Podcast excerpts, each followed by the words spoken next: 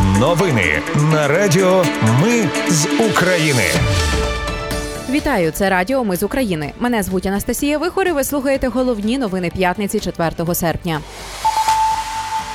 В Україну повернули тіла 44 захисників. Суд відправив під заставу підозрюваних у справі про авіакатастрофу в броварах. Командування Південь прокоментувало нічні вибухи у Феодосії. Росіяни готують провокацію на білоруському музирському нафтопереробному заводі. Експерти МАГАТЕ не побачили мін на дахах 3 і 4 енергоблоків Запорізької атомної електростанції. Про все це та більше слухайте за мить у новинах на Радіо Ми з України.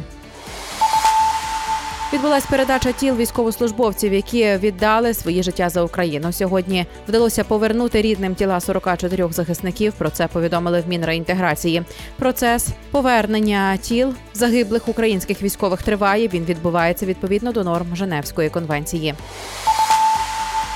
Печерський райсуд Києва відправив під варту без права на заставу п'ятьох підозрюваних у справі про авіакатастрофу в броварах.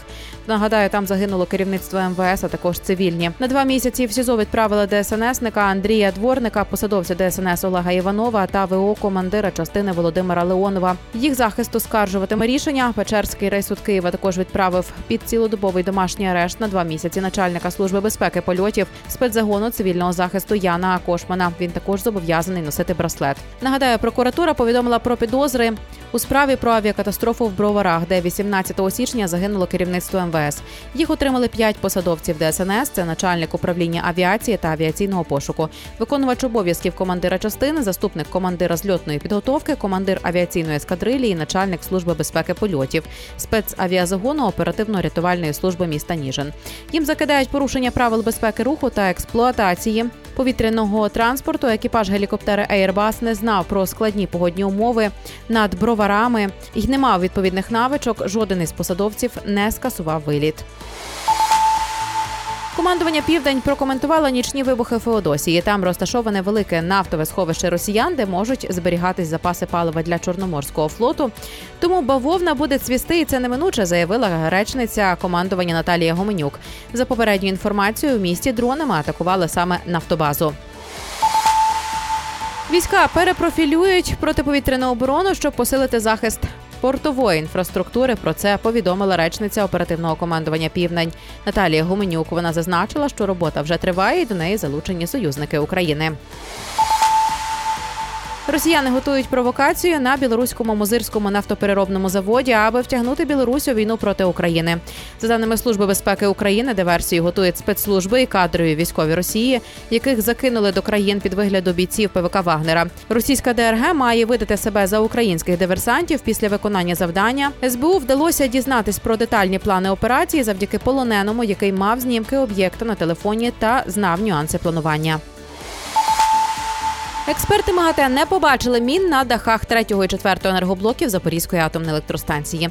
Їм дозволили обстежити дахи цих двох енергоблоків від турбінні зали станції 3 серпня. Наразі вони чекають дозволу від окупантів, щоб оглянути дахи інших чотирьох блоків станції. Нагадаю, що саме на даху четвертого реактора журналісти раніше за допомогою супутникових знімків знайшли предмети, які могли бути вибухівкою. Правоохоронці повідомили про підозру керівнику Донецького обласного територіального центру комплектації за так звані бойові виплати своїм підлеглим на майже мільйон гривень. Схему він організував, коли очолював Запорізький обласний військомат. Його підлеглі були направлені до бригади збройних сил України і отримували всі виплати, хоча фактично не були задіяні у війні. Один з підлеглих навіть подав документи на виплату 700 тисяч гривень за втрату працездатності. Окрім цього, керівник влаштовував на роботу місцевий криміналітет, щоб їх не переслідував суд. А одного авторитета зняв з обліку для виїзду за кордон. Тепер підозрюваному загрожує до 12 років в'язниці. На Полтавщині на хабарі затримали керівника Миргородського військомату. Полковник вимагав 70 тисяч гривень за зняття з військового обліку п'яти автівок місцевого підприємства. За це він обіцяв не створювати проблем. Військом регулярно вимагав хабарі з підприємців за такі послуги. Тепер йому загрожує до 10 років ув'язнення. Це були новини на радіо. Ми з України. Їх підготувала для вас я, Анастасія Вихор.